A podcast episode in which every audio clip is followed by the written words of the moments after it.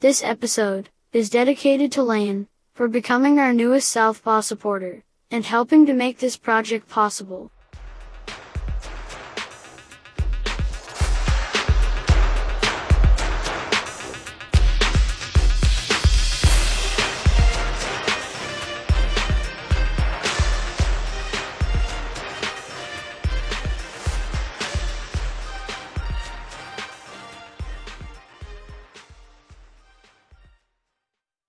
Hello, everyone, and welcome to Pride Never Die. Um, we're in the first episode of the new year, and I feel like it's been forever since I've recorded. Um, and here today with me to talk about a little bit of what they do in personal training and exercise as a queer individual, working mostly within the queer community, and a little bit about self care. Um, I have Stevie. Hi. and um, just want to start by giving you a little bit of time to introduce yourself, um, what it is you do. Yeah, thank you. Um, I'm Stevie. I use she, they pronouns. Um, I'm based in Oakland, California, although I'm originally from the UK. And I am a strength coach, a powerlifting coach, an Olympic weightlifting coach, and I am an Olympic style weightlifter myself as well. And I mostly serve the queer community um, both in Oakland and I do a lot of online coaching as well. How long have you been coaching other people? Um, at least four years. I kind of lose track. I feel like the pandemic has just like made my timeline squiffy and nothing really makes sense anymore. But I started coaching um, more or less right after I moved to the US. So yeah, four years. Okay. And how long were you um, training in weightlifting and stuff yourself before coaching? I actually I came into strength coaching initially because I was a runner and I kept injuring myself. So I started um, going to the gym a couple of times a week. I was like doing a lot of like self teaching, like looking things up on Reddit, watching YouTube videos. And the more I did it, the better my running got. But also the more I was like, uh, why why am I running when I could be inside picking up heavy things? This is way more fun. So I just kind of gradually started moving towards weight training um, and then it was after I moved to the US that I got into powerlifting. And after about 18 months powerlifting, I was like, actually, I'm ready for something like the next challenge. And that's when I started Olympic weightlifting, which was about end of 2019. So I've been coaching like general strength and fitness um, for a little bit longer, and then more recently added on the weightlifting. And how do you feel like um, the coaching and everything within the queer community? How has that been for you? Um, do you find that you enjoy doing that more like as a queer individual yourself? Yeah absolutely. I think i'm able to relate to all of my clients. I become such great friends with so many of my clients. I i just feel really good about being able to offer these services to a community that like i'm a part of so i can see what is needed in this community and i can see better how to help people because i'm like on the inside. So it feels really good in that way. And also has the and I'm very fortunate to be self-employed, so I get to choose who I work with, and that's like a huge, huge, huge privilege. I wasn't in that position for a long time, and I had a lot of like negative experiences with clients. And now that I'm in this position where I can choose who I work with, that basically never happens. Um, the only clients I've had to fire were men, and now I can choose not to work with men if I don't want to, and that's really that feels really good. I bet that is yeah definitely an advantage over um, being employed by someone else. Yes. I also was interested in a little bit of what you talked there and how you began getting more interested in weightlifting and strength training, um, being that you kind of were treating your own injuries and things from being a runner. And I was interested in that because I also want to talk to you today about things like self care, which is, you know, caring for yourself so that you can continue caring for others. And just want to talk about how much of also with your clients, how many of them are coming in wanting to get stronger because of injuries they've sustained, either in athletics, in a workplace, and things like that. I would say that I don't work with too many people with like specific injuries, but a lot of people come to me and they're experiencing like small annoying things like a lot of lower back pain and especially post pandemic, you know, a lot of people, their activity level has massively decreased. A lot of people are spending a lot more time at desks and sitting down than they used to. So there's, I'm seeing like kind of a trend, you know, a lot of people are going through the same sort of things. I wouldn't say that injury like recovery or like focusing on that is like my forte per se. But one thing that I am really into is always offering modifications. So I do a lot of work um, to make sure that my practice is size inclusive and fat positive.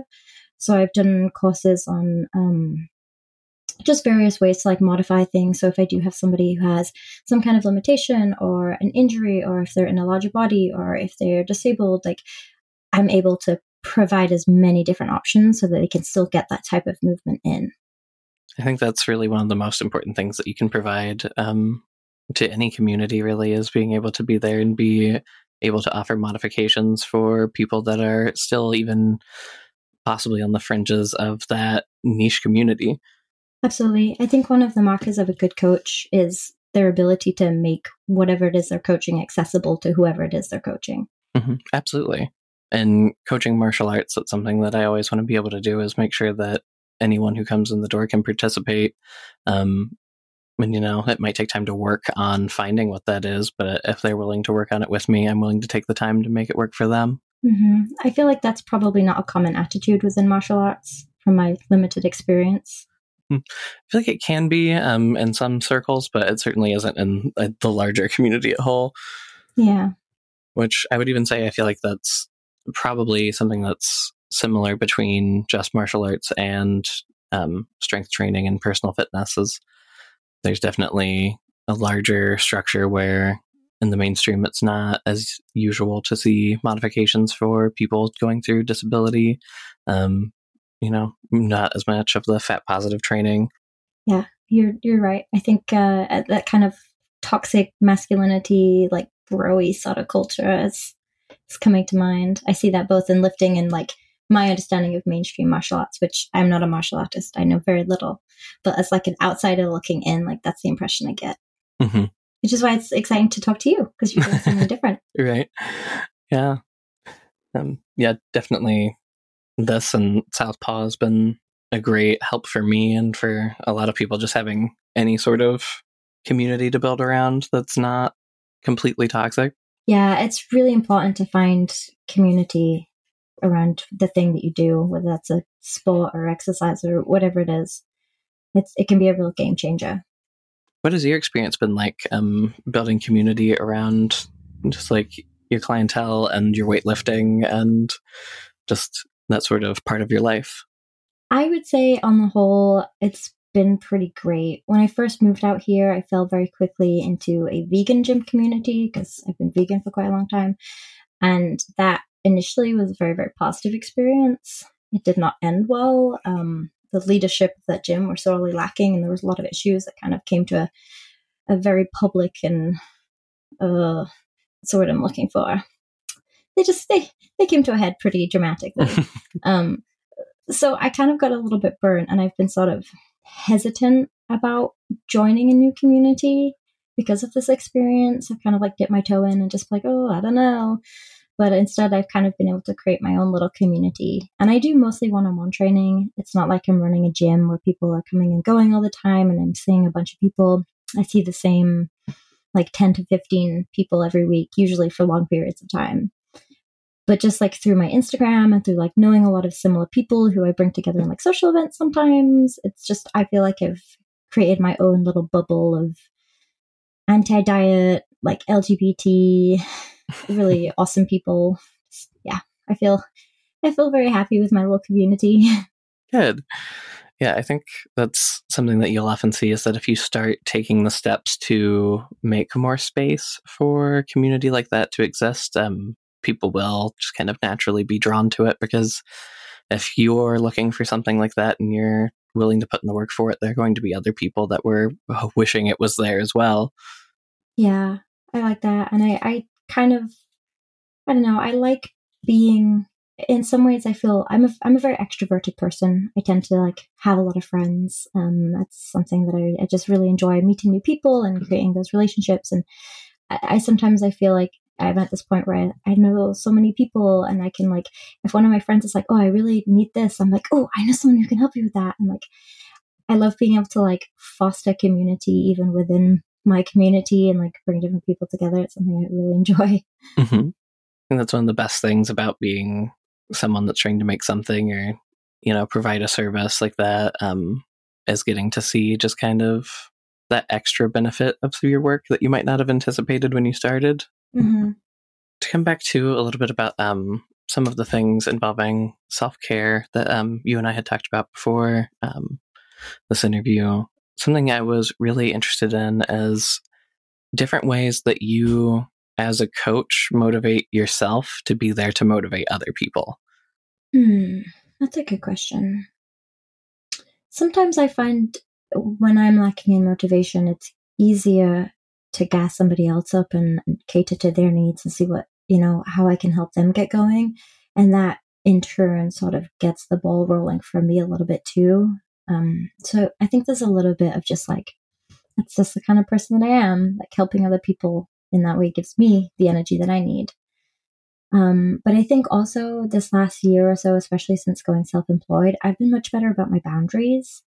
And so I find that I get into situations where I just don't have the energy that I wish I had for a client. I don't get into those situations very often anymore because I have really strict boundaries about like when I'm working, when I'm not working. Um, and when I'm not working, I am generally able to turn off from work. I have, you know, it's kind of tough when you work from home and you run your own business and it's kind of your whole life. And like your hobby is also your business. There's a lot of overlap there. Um, but I've worked really hard on, on those particular boundaries. And I feel like they are really great for my mental health, which in turn is really great for my ability to have that energy and hold space for people further along the line. You know, it's kind of like a pay it forward system. I pay myself by giving myself a three day weekend, and then I have more energy for the people in my life who I care about. Yeah, I think that makes a lot of sense. And I think, like you talked about, having that sort of personality already where it's kind of easier to motivate others when you're not feeling as motivated yourself kind of does kind of help kind of build like a natural coach in you and then definitely being able to like have firm boundaries about your work life about what you're doing and be able to kind of give yourself that recharge time is i imagine just invaluable in being there to coach other people. Yeah, it really is, especially coming from where I was before the pandemic, where I was working, I was coaching for a gym, I was trying to run my own business, and I was also working at a coffee shop like 20 plus hours a week. So I was just like juggling so much, and I didn't have the option of if I had someone approach me about training, I didn't have the option of saying no because I just like needed the money, I needed the experience. So it's it's definitely a nice change and I think having been in that situation where I basically felt like I couldn't have boundaries and now being in the situation where I can, like those boundaries feel even more important to me. Yeah, absolutely. And I think it's never a bad thing to be able to reinforce your boundaries because like you were saying it's just being able to reinforce those boundaries allows you to have a better mental health like experience overall and a better foundation to be there for people. A note to our loyal listeners if you love the southpaw project please support us and help us get paid for our labor by financially supporting us on patreon this will give you access to exclusive bonus content, as well as our private chat group on Discord. Show your Southpaw solidarity, by supporting us, at patreon.com, slash, southpawpod. With having people that aren't really interested in training for competition, what are ways that you help those people um, maintain motivated? Um, I feel like it's very important to have things that are outside of competition and things like that that can motivate you but i'm curious as to what your like system is for helping people like that like find motivation. Yeah i mean it depends a lot on the person and i think there's a lot of um a lot of skill in just being able to meet someone new and like kind of figure out okay like does this person need like a weight goal to focus on? And when i say weight goal i'm talking about weight on the bar. Um i don't do any any body weight stuff um, or are they coming to me because they have um, another sport that they do? I work with a lot of climbers and hikers, and at one point I was training several roller derby, roller derby skaters. That word always trips me up because I grew up in the UK and there's a town called Derby, but it's spelled Derby. And every time I see that word, I'm like, which one is it? Is it Derby or Derby? And then I screw it up anyway. Am I allowed to swear on this podcast? I should have asked earlier. Yeah, you're fine. Okay, great. Let's get it out there. um, okay, sorry, what was I saying? Oh yeah, um, I used to. Oh yeah, I've worked with several like roller derby athletes, and so I really like working with people who have their other thing that they do because then it's so easy to be like, oh, how did you feel at training this week? And like they see and they feel the difference generally very quickly, and so that is just really good for for motivating people. And even the people who don't have anything that they do outside, a lot of the time, um, it's easy to kind of find something that they're excited about. So if they start off and they're just like really stoked about squats and they're having a really great time, it's like, well, how about we aim for this number on your back squat? And that can be like a really good driver for some people. Um, other people just prefer to go on how they feel. So I do a lot of ask a lot of questions. I think sometimes I get sick of hearing myself ask the same questions. I wonder how my clients feel. I think it'd be funny if they all got together and just like teased me for asking the same like five questions over again. But I, yeah, I like to ask a lot of questions. I like to do a, a lot of check ins, both like when someone first shows up, like, how is your body feeling today? And usually those kind of things sort of give me the the kind of info that I need to help figure out what is gonna support this person best. You know, if they come in, they're excited to like lift some heavy shit, then like, okay, cool, maybe we need a deadlift goal, you know, or maybe we start talking about a powerlifting competition. Or if they come in and they had like a really stressful day and maybe the goal is to when they're leaving, be like, hey, how are you feeling now? And they're like, oh, I feel great. You know, sometimes that's the goal. And something else I was interested in is as a coach, have you ever had any um, clients or anything that you've had to almost kind of pull back um, in a way? I would say that those are the rarer types in just the niche that I work with, the types of people I train. A lot of the time, I work with people who need someone to like have their back. Um, occasionally, I meet people who are like super enthusiastic and they want to go, go, go. And there's a lot of kind of reminders, gentle reminders that like you have to earn heavy weights. You know, you, you can't just like jump into it. That's how injuries happen. Um, those are the people who get all of my like, okay, we're doing tempo squats today. All right, we're doing pause squats today. You know, those are the people who get all of the really tough, like speed, like opposite of speed work, like the slow stuff to try and kind of um, help them get out of the habit of going too fast yeah, a lot of reminders and just educating. My goal when I work with clients is never that they're going to work with me forever. It's always that I'm going to give them the information that they need to do the things that they want to do to feel good, and then hopefully help them feel confident enough in going to do that too. Mm-hmm. Yeah, I think that's something that's a little bit more common um, training with different, specifically like different pro fighters, as um, they'd like to have kind of a tendency to want to work so hard that they'll just kind of work like straight through a brick wall if they could. Yeah, I've seen that attitude in people. Haven't worked with too many fighters. Um, I worked with somebody who was in the military. He, he had a similar kind of attitude of like very much like no pain, no gain. Like I, I do not endorse that at all. And in fact, I will have serious conversations with anyone I'm working with who I think is pushing through too much or like trying to do too much. I've I have had that conversation. Um, a different client who is someone I've worked with for a long time, but he comes to mind. There was a time when I had to be like, "Hey, you like." You need to slow down. Like, this is my professional opinion. You pay me to be here to remind you of this shit. Like, you're going to hurt yourself.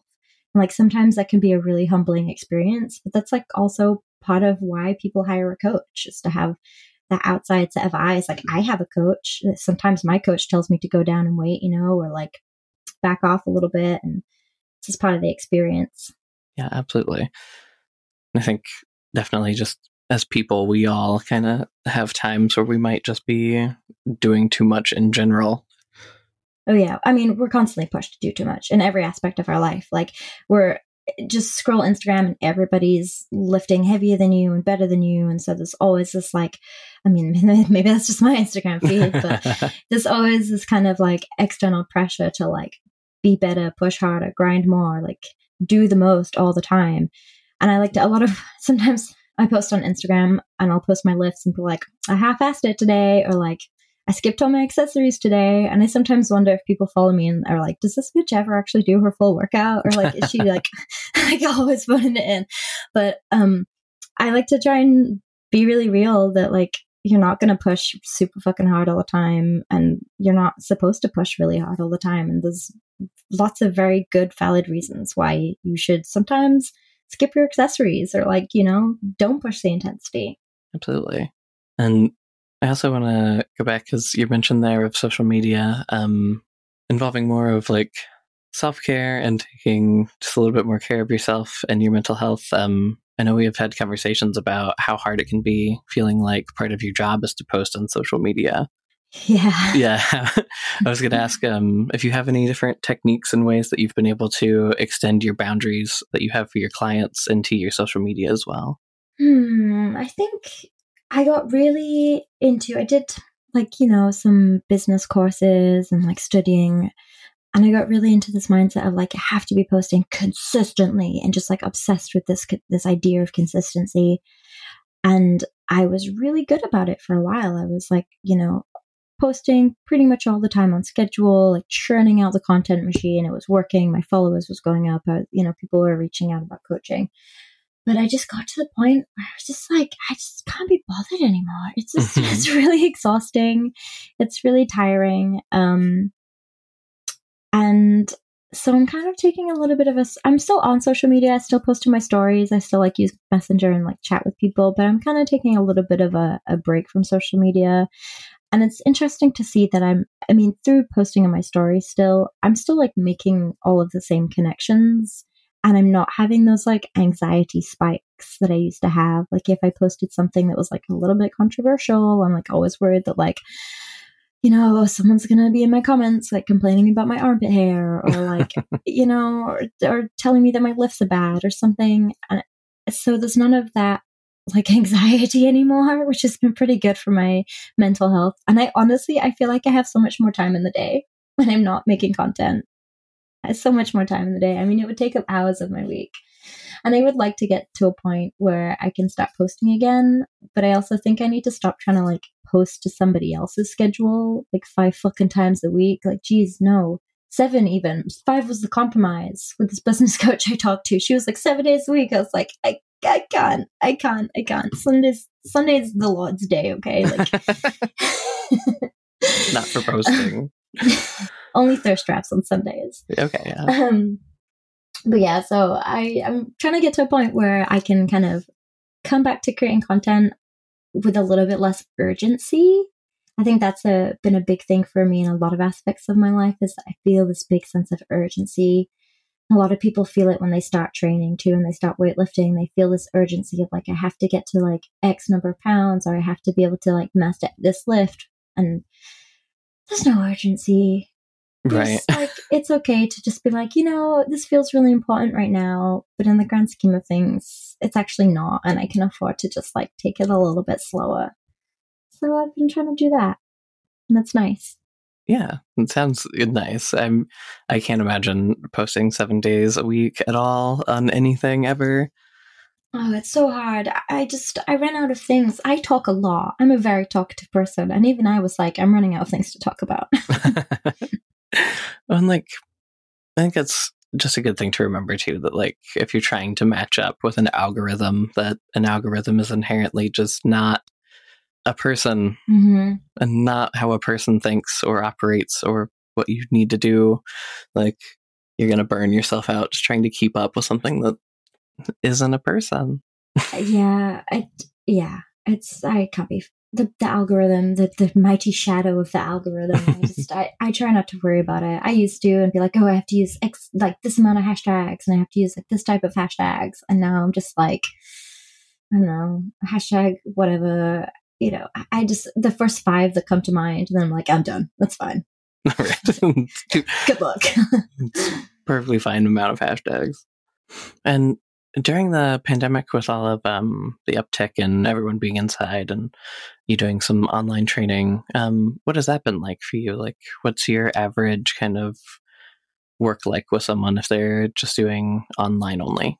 So during the pandemic i was doing a lot of zoom classes which i really enjoyed and um, it was a really great way to stay connected to my community. In the end i started i stopped doing them in the summer of last year because as the vaccines rolled out, less people were interested in doing Zoom stuff. A lot of people were pretty burned out on it, including myself. And, you know, if you have like two pairs of dumbbells at home, there's only so many things that you can do with them before, like, for a lot of people, it's like, okay, like, I would like to spice this up a little bit now. So I stopped doing the Zoom classes, and I do still have clients that I see on Zoom, but mostly they're folks who are international. So I have a couple of British people and um, um, people with chronic illnesses or disabilities who might need the flexibility between like in person and online. That's something that I do Zoom for. Um, but my online coaching, I describe it as solo but supported. It involves very little time on Zoom. Generally speaking, I'm providing the programming, which is delivered through an app on my client's phone. And then they follow it. They do it on whatever day works for them, whatever time works for them. They don't have to work around my schedule. They can kind of have flexibility there. I have my clients record videos of them doing movements. So whether that is a back squat in your gym or a goblet squat in your garage or like a bodyweight squat or wherever you're at. And then they upload it and a couple of times a week I go in and I watch everybody's workouts and I give them feedback and send them little videos. So it's very similar to like having that personal training experience, but it's just a little bit more flexible for scheduling and time. Okay. Yeah, that seems like a very helpful way to run that. Yeah, and it's been a little tough with gyms opening and closing because some people um, start working with me because they really want to get into barbell lifting, and then their gym will close down, and we have to like pivot. And it's like, okay, well now we're doing a dumbbell program. Oh, you don't have dumbbells? Okay, now we're doing a body weight and bands program. so there's been a lot of like pivoting very quickly, um, having to adjust, having to get really creative. That's one of the best things about the pandemic in my experience. It's been like, okay, we need to do some kind of pressing movement. What is the heaviest thing you can hold safely with one hand to like not drop it on your head? Like we've had like wine bottles, a cast iron skillet, like anything, you know, anything that you can keep a sturdy grip on that's not going to put a hole in your ceiling. it's been, it's been really fun to um, kind of put like play back into strength training in a way. You know, it gets sillier when you're chasing your dog down because you need to do your next set of squats and mm-hmm. you needed a, a 35 pound weight and that's your dog. So it's been very fun. Good. Yeah. That that's very funny. It just reminds me of like being, I think, a teenager and having my grandpa tell me that I should do curls with uh, milk gallons. That's I used to do. I used to work at Starbucks, and I my friends would tease me, but I would do that. Yeah, it works. It's not. Yeah, there's a heavy gallons. I mean, mostly I would do it like if you know, like a cute girl came into the lobby, and I was just like, okay, I just gotta get a few curls in, make sure my t-shirt sleeves are tight. Uh-huh. Like... yeah and counting really loudly, like at very high numbers. I also like to do the presses. If I was like taking milk from the back into the front, and make sure to get a few like shoulder presses in on the way. My coworkers thought I was very obnoxious, but it, it was fun for me. Yeah. And I think sometimes there can be a little bit of fun in being that obnoxious person for someone else. Like, I agree. I agree. I always aspire to be the broiest person in the room, but I think I can get away with it because I'm five foot three and have bright pink hair. Mm, it does help. Makes it more charming than broy. That's what I'm going for. Right. a charming bro. Yeah. Someone, uh, my, my partner once described me as a broy princess, and I was like, yeah, you nailed it. That's exactly right. Yep. It's a very good aesthetic. I don't know why Disney hasn't already capitalized on this. Well, if they do, they're going to owe me some royalties. That's true. How do you think um, being a coach for other people has affected your own experience training? I'm much nicer to myself now that I have more experience working with other people. My therapist asks me on almost a weekly basis, and how would you talk to a client who is dealing with that problem? And on an almost weekly basis, I glare at her and I'm just like, shut up. Stop it. but I mean, it's it's a good question and it's one I do ask myself a lot. And I notice that I have a lot more compassion for myself as an athlete and as a person since working with more people you know it's when i was less experienced and newer to fitness it was very easy to see all of these like instagram athletes and kind of put them up on a pedestal and compare myself to them. And like i don't see them taking days off and they're doing you know double day workouts and six workouts a week and they're training in two sports and like i need to be doing all of this stuff as well. And through working with more and more people, I see like awesome badass people achieving awesome badass things like all the time and most of them are not doing any of that like fucking intense Instagram fitness person shit. So it's been I don't know, it's been really reassuring to kind of like experience other people's journeys and see how many similarities there are. Like one thing I say a lot is that this is often not linear. Like you can be on the best strength program in the world, but you can't control for every factor. And like at some point, it's going to feel like you're going backwards or that you're stuck. And everybody goes through that. It doesn't matter. It doesn't matter what like stage of their lifting journey they're at. It doesn't matter if they're like a competitive weightlifter or if they're just like lifting because they don't want to have low back pain anymore. Like I see that at every level. Yeah, I think that that's also something that I kind of connect with just general advice from training anything and then also back to like self-care is that feeling of you can you can end up going back and forth in those places and need to do different things. Like um there have definitely been times where I've been doing really well for a while and been able to take care of a bunch of other people because I was in a good spot and then that might change. And it's not like a personal failure to move backwards into that and to have to take more care of yourself or anything. It just is a part of living and the process that we all go through. Yeah, absolutely. It's not linear and there's always going to be different seasons and times when you're going to have you're going to have more energy to provide and times when you're going to need someone else to like look after you. And I think the more I'm in that role of like helping other people, the easier it becomes to also like ask for help myself when I need it too. I definitely agree. I think um, trying to be there to help other people and help them learn through different things has definitely made it easier for me to um, ask for help and just ask for more explanation from things. Um, mm. Being someone that's like instructing people uh, and taking the time to answer things for them makes it way easier to just kind of get over that anxiety of like, will someone think I'm dumb if I have a question? Because no, of course you have questions. It makes sense. And I also try to remind myself a lot that not only do I deserve the care I give to other people, but like we've talked about a little bit before, um, just receiving that care that you need just in turn allows you to give better care to the people you're trying to care for anyway. It totally does.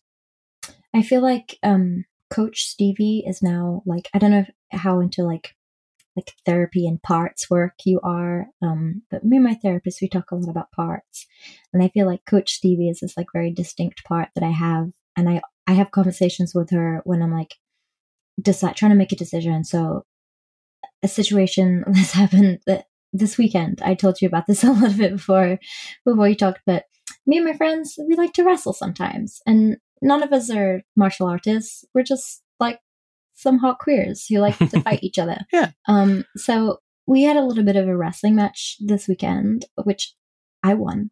Um. I did lose to one person, but I'm cl- I'm claiming the ultimate victory because the person who beat that person, I also beat them. So I think I won. Um, I'm very proud. I'm very competitive. I don't know if you can tell. um, but so we had a little wrestling competition, and I jacked up my neck. I was not ready for this at all. And so for the last like couple of days, I have been in too much pain to lift and to train. And like my sides are really sore, my upper back is sore. Like I feel like I've been hit by a bus. And part of me is like, get back in the gym. Like, come on, you little pussy, go lift those weights. And then the other part of me, like Coach Stevie, is like, wait, wait a second. Like, is this how you would talk to any of your friends or any of your clients who like if they came to you with this the situation no you'd high five them and tell them great fucking job and your win. Like go take an epsom salt bath. So i am able to kind of like coach slash parent myself way better now that i've like really developed that coaching voice that i i have with my clients and now i'm able to like turn it on myself a little bit. And so i took two days off and now I can finally look left again, which is awesome. yeah, it's underrated ability. Truly, it is. yeah, I think that's definitely just really important to get like used to is having that ability to talk to yourself internally and kind of calm yourself down the way that other people that in your life you might talk to them and being able to kind of take that step back from being emotional in a situation. Mm-hmm. And I'm someone who needs a lot of reassurance. I'm a very anxious person. So it, it's not always feasible for me to like message my weightlifting buddies and be like, oh, is it okay if I skip my workout today? You know, so it's it's good to have developed that strong internal voice of being like, oh, you know, when I'm asking myself, should I skip or should I not, have that coach person who can step up and be like, okay, well, let's look at the data here. Like, you slept like shit, you feel like shit, you haven't eaten, all you want to do is lay on the couch and smoke weed. Like, you're probably not going to have a good workout. So why don't you just skip it? And that's what I did. Well, I did it today and I felt good. if you love the Southpaw Project, please support us and help us get paid for our labor by financially supporting us on Patreon. It'll help us supplement the cost of running this project, the incredible time and energy we put into it 7 days a week, and you'll be giving us some breathing room not only to juggle Southpaw with our day jobs, but also to expand Southpaw into other areas. Show your Southpaw solidarity, by supporting us, at patreon.com, slash, southpawpod. Yeah, and I think that's also part of it is developing that experience and knowing when you're right, when you're telling yourself that you should rest, and also knowing when like when you might just be kind of looking for a way out of things, which I think just that's time will teach you that. Yeah, and I don't necessarily like the idea of like looking for a way out of things because I, I know in myself, like when I'm looking for a way out of something, that's because something is wrong. Like whether it's sleep, food, hydration, I'm depressed, I've been inside too much, like whatever it is, if I'm looking for a way to get out of my training, something's going on. And sometimes, yeah, sometimes it's physical. Sometimes it's, I don't like my workout. Sometimes it's, I don't want to commute to the gym. Like, there can be a lot of reasons for that. But I think people are so quick to be like, oh, I'm always trying to get out of this. That means I'm bad. Like, I'm lazy or like I suck at this or I'm never going to have the discipline. And it's like, no, like it's, there's probably something else going on. We're often really hard on ourselves and we judge things as like flaws in our character when it's actually probably a result of our circumstances. Yeah, absolutely. I definitely think the number one cause of me starting to feel bad and feel like I want to not do something or like feeling like I'm being a lazy person and therefore bad is that I just didn't get enough food that day. Mm. Just for whatever reason, if I've like skipped a lunch or if I didn't eat a big enough lunch or I didn't eat a big enough breakfast or whatever, I think that's usually the number one culprit bet- between me feeling like bad and it has nothing to do with me as a person. It's, I just didn't eat. Yeah, I have that one a lot. And I have recovered from an eating disorder, and I work with a lot of people who have recovered from eating disorders or who have had struggles with disordered eating. So that is definitely a piece that I come back to a lot. And especially with women and folks who have just been socialized to like try and be small their entire lives, we're just like constantly pushing off our hunger cues and like constantly finding reasons not to eat or to eat less. And so it's so common when people start eating more and like heal their relationship with food that they actually gain an interest in movement again. Like if you've been restricting and under eating for like most of your adult life, yeah, of course you don't want to fucking do anything. Right. Like you're exhausted. Like what would you what energy would you use to go and do this workout you want to do? Like that makes sense you would struggle. That's why I'm a big proponent of intuitive eating and healing your relationship with food. And I don't do any kind of intentional weight loss or any of that kind of work with the people I coach. Yeah, I think, that's a big thing is even just in the way that jobs are structured. Um, a lot of my experience with developing bad eating habits and things came from working jobs where even though I was in a kitchen, I was on the clock for 12 hours at a time and with no time to like stop and eat. Oh yeah, I worked in bars and restaurants. Yep. And no, that's exactly what I was going to say is that like those jobs and things like that, they kind of bring those unhealthy eating habits out of people who are susceptible to them. Yes, absolutely. I would say some of the worst eating habits I've seen were when I worked in bars and restaurants and the, the people who work in kitchens and it's it's hard because you're working during the time like regular meal times so it like totally throws you off and then you're on your feet so you're super active and it can provide opportunities to skip out on meals if that's what you're trying to do it's a very difficult industry for folks with food issues Absolutely. Well, is there anything else you would like to talk about while I have you here? we could maybe go into like specifics of what of self-care and like what self-care can look like possibly because i feel like it's now this like umbrella term of that kind of means like bath bombs and you know It's kind of important to talk about the root of it and it kind of relating to specifically um, the Black Panther Party.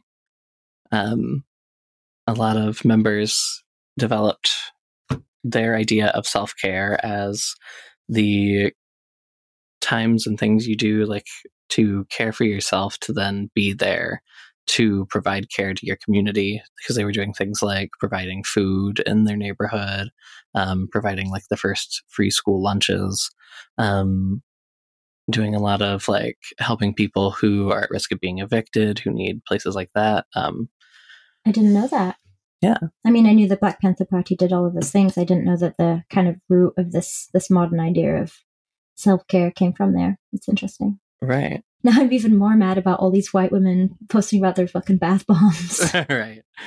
Yeah. Now the um the modern idea that's trying to be commercialized of self care as you know buy something for yourself. Yeah, I feel like it's being it's being repackaged as like less self care and more of a way of numbing out. You know, like your boss treats you like shit and you hate your job. Well, just take a bubble bath and eat Chinese food. Like, well, that's that's not actually gonna. Sure, it's gonna make you feel better in the moment, and that's very important. But I don't know. It just feels like we're kind of being sold this this this idea, and it just feels like a bit of a sham. Yeah. That's why a lot of times when I think about self care for myself, I think about the times that I am able to motivate myself to do whatever exercise I can make myself get through. I can, you know, um, the times that I'm willing to make myself like a nice meal that's actually good for me. Yeah, it's me like scowling as I'm making dinner, like oh self care, Yeah, right. instead of just ordering takeout again. uh-huh. M- Me doing all of my dishes. oh, let's not go too crazy here. I haven't got that far in my self care journey yet. Right. I have a magnet in uh, in my garage gym that says heavy squats equal self care, and it's a it's a good reminder because sometimes heavy squats are self care, and sometimes skipping the heavy squats is self care. It's kind of a, a nuanced thing that Right. requires requires a lot of self knowledge and self experimentation too. I think it's totally okay to like skip a workout and then the next day be like, you know, I probably could have done that workout. Like that's that's fine, and especially if you're someone who's newer to fitness in this journey. I think it's really easy to like overthink things like that sometimes. We're like at the end of the day, like tomorrow's a new day, next week's a next, you know, it's a new week, next month's a new month.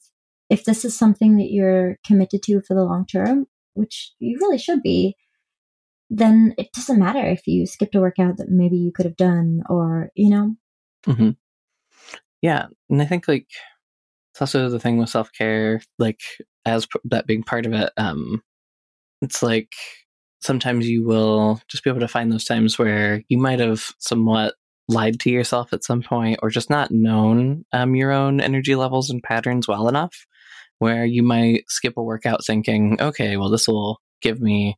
I'm going to skip this, but I'm going to have more energy for like other things I'm doing for people, so it'll be fine. And then you find that you skip that workout and then you still don't have ex- any extra energy. Um, uh, like you said, that's just a lot of figuring things out over time.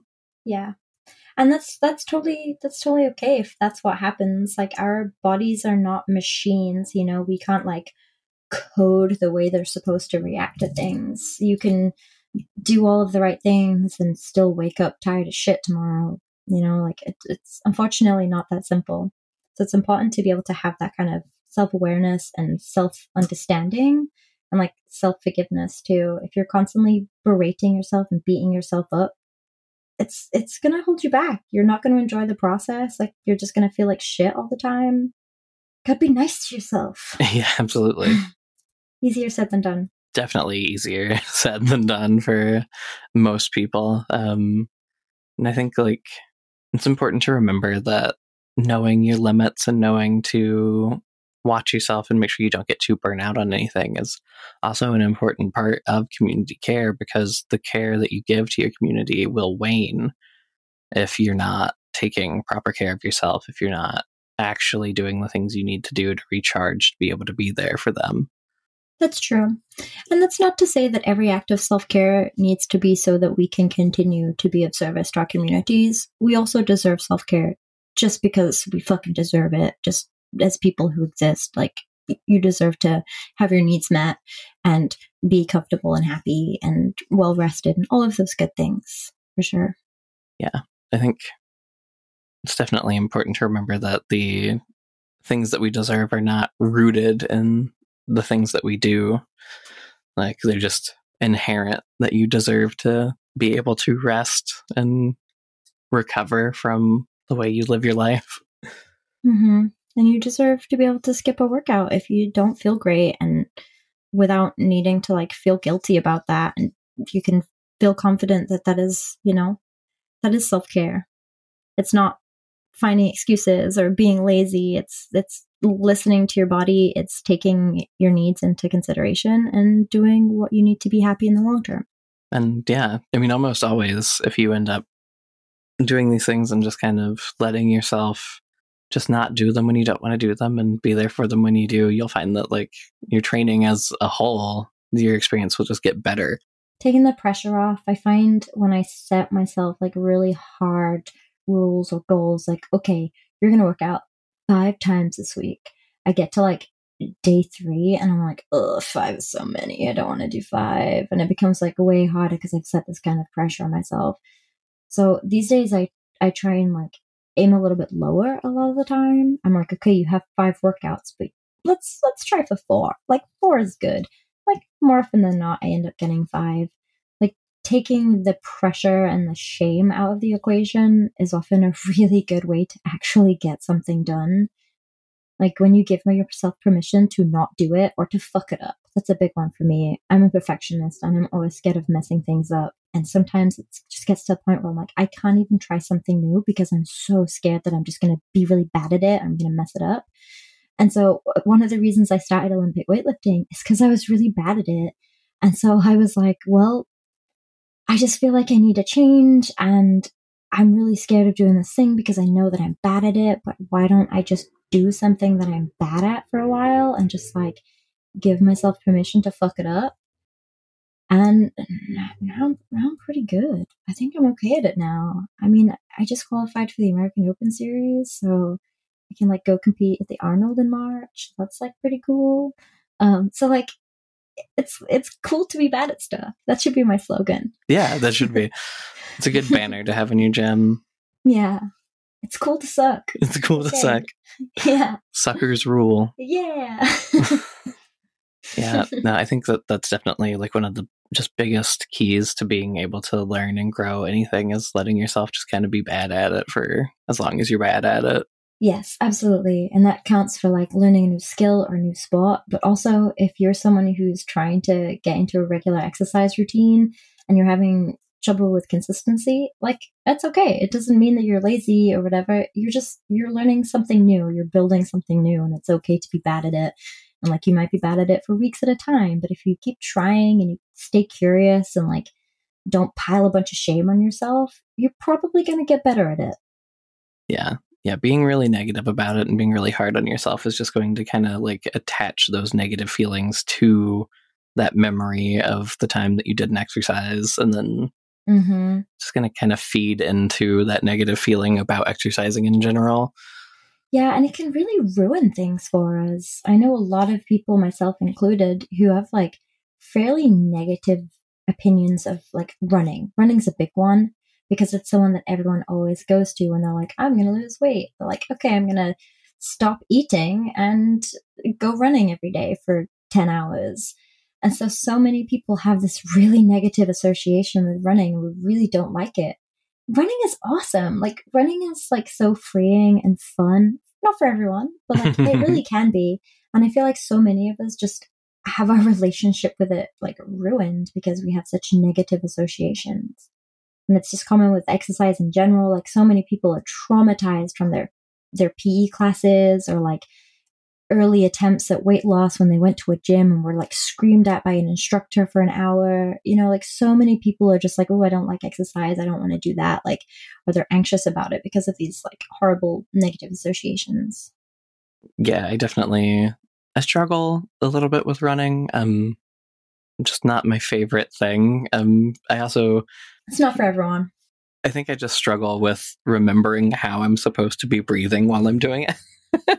Breathing is very hard and not as intuitive as people will make it out to be. but there definitely have been times um, in my life where there were stints where I couldn't really do any sort of physical exercise whatsoever. And then some of the first things I did after feeling like I had a little bit more agency over my body at that point was go on some somewhat long runs for me at least. And that was it's a really good feeling to be able to feel like you can run for a while. Yes, it's a great feeling. And if you're someone who's had a tumultuous relationship with it and you're able to heal that and come back to it, it can be really freeing. I spent a lot of my teenage years getting up at 5 a.m. to go running. Like, I just for silly reasons, I wanted to go early so that no one would see me because I was like kind of embarrassed about it. Um, and I just really didn't enjoy the experience. It was purely just because, like, oh, I have to burn calories. And then I went through a period of doing a lot of obstacle course races and like Spartan races and that kind of thing. And during that period, I that was when I started working with an eating disorder therapist and kind of really getting into um, learning about diet culture and moving more towards like um, fat positivity and fat justice and kind of educating myself there. And I just it, it became it became very very difficult. It was it, the running and the OCR stuff. It was very difficult, and I in the end I had to take a break. And I remember going on my last the last run, and when I finished it, I was like, I don't have to fucking run again. Like I finished my last race and I was like, I don't have to do this. Like I can never go on a run ever again in my whole entire life if I don't have to. And that felt so liberating. And then like a few months later, I had a fight with my roommate and I was like, fuck this, I'm going for a run. And I went on a run and it was like the best run of my life. Like it was just like everything I needed. It felt so good. It was so cathartic. I just like ran off all my feelings. And that was after saying I was never going to go for a run again. But like I don't know, like exercise can be so much more than just a tool to try and punish or change ourselves. You know, it can be such a good way of expressing stress and anger and all of those feelings that we hold inside. So I want people to be able to like reclaim reclaim whatever movement feels good. Yeah. Yeah, a lot of the ways that I think physical exercise relates to self care for me is less about the way that my body itself feels or you know, building strength or anything like that, and more about my ability to process emotions and things that feel kind of clogged up mm-hmm. when you're not just kind of moving more and using your body more. And I'll have like a really good workout, do like, you know, a little bit of running, a little bit of like body weight stuff, a little bit of grappling training, whatever, and just kind of feel myself burn through emotions that feel like they've just been clogged in my body somewhere. Yes. This this is a real thing. Um, it's called it's called the, the stress cycle, and we kind of accumulate all of the stress. And exercise is one of the ways that we can kind of end that cycle, like let those feelings go, and like ultimately return to our kind of homeostasis of being chill and chill and happy. It's a really great book. I'm just googling it really quick so that I make sure I get the the author's name right. Uh, here it is. It's called Burnout The Secret to Unlocking the Stress Cycle, and it is by Amelia and Emily Nagoski. They're twins. It's very, very good. It taught me a lot about stress and just like a little bit about trauma and just like how that all feels in the body and how important it can be to have a release for that. So sometimes it's going for a run or lifting weights. Sometimes it's crying. Sometimes it's I don't know, having sex or masturbating, having an orgasm. You know, there's like so many ways to to end that response. And yeah, I want I want exercise to be an option for people instead of everyone being so fucking traumatized by diet culture. Yeah, absolutely. Yeah, and lately I've been learning a lot about trauma as well. I recently did um, a trauma informed weightlifting course where we talked a lot about how trauma can show up in the body and how we as coaches and movement practitioners can kind of like hold space for our clients who come to us with those traumas and how we can create a more trauma um, trauma informed environment and a more trauma informed approach and also how specifically like heavy lifting and weight training how it can be really healing for a lot of people who do have trauma. It's very interesting stuff. Yeah that's something i'm interested about in both strength training and in martial arts as well. That's been something that's uh, been very important to me and training different people and making sure that people that are coming in with trauma not only are avoiding things that make them go back to that place of being traumatized, but also that I can help them work some of those things out as they come up. Yeah. Yeah, I think it creates this kind of um the safe compartment in which to almost like revisit or re-experience those feelings for some people. Absolutely. And I think that's kind of where being a coach for someone becomes this very sort of personal thing when you're helping someone kind of go through their trauma and the way that their body is responding to these stimuli. Yeah, absolutely. And it, that's why it's so important that when you come to choose a coach, mm-hmm. especially if you are someone with a history of trauma, you choose someone who you really connect with. Like they don't have to necessarily be the most experienced or have the most Instagram followers or like charge the most money. Like they just really have to be someone who you connect with and you feel that they see you for who you are and they understand what you're trying to do. And those are going to be the people who are best able to support you. Absolutely. I like how much we both say absolutely. Uh huh. We both say it a lot. we absolutely do. We're just going to pivot to our own podcast. That's the Absolutely podcast. we should do it. I don't know what we talk about, just things that we absolutely like, right. absolutely hate. Absolutely. All right. Well, thank you for being with us today on Pride Never Die. Um, would you like to plug anything, um, either your Instagram or things like that, where people might be able to follow you? Sure. I am mostly just active on Instagram, and my Instagram handle is at Stevie Snatches. Um, yeah, mostly just over there. I'm actually fully booked for live clients, so that's in person and Zoom as of the recording of this in January 2022. What year is it? Mm-hmm, yes, 22. Yep. um, but I have space for online clients and remote clients, so folks who are interested in getting into weightlifting or powerlifting or just want to have a uh, a structured program to to follow with some support from me. I have space for you. All right. Again, thank you very much for stopping by and talking to me. It's been a pleasure. Thank you for having me. And thank you, everyone, for listening to Pride Never Die. And thank you for supporting us here at the Southpaw Network. Um, please, you know, go by the Patreon um, if you aren't already a member. It's so much bonus content. You get access to the Discord, which is a lovely community, and it's the only way that we get funding to keep doing things like this. Thank you again, and goodbye.